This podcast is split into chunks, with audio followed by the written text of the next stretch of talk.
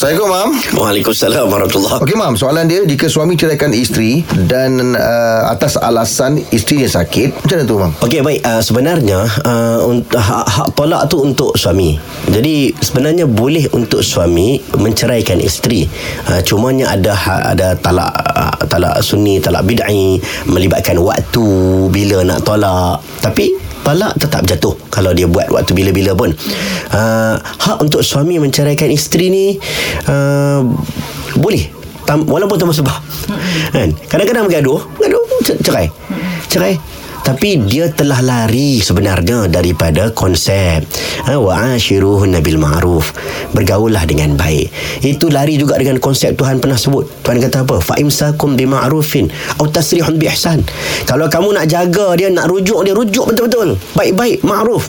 Dan Quran kata apa? Wa tasrihun bi ihsan. Nak lepaskan dia kena lebih baik daripada kamu jaga dia. Hmm. orang kita kahwin ni bukan main dengan dulang-dulang bawa dengan berpantun-pantun bila nak kahwin. Semua mai baik hormat. Tapi bila lepas mak ayah dia pun tak pandang. Aduh. itu kita silap. Masyarakat kita sepatutnya nak kahwin tu lagi terpecahnya hati. Patut lebih ihsan. Ha, jadi kalau boleh tu dia sakit takkan dengan dia sakit kita nak tinggalkan dia. Betul. Ya. sepatutnya kita kena lagi lah jaga dia. Itu sepatutnya berlaku. Ha, tapi kalau ditanya tentang boleh tak boleh hukum boleh lah. Ha? cuma dari sudut kebaikan tu uh, nampak tak cantik. Allah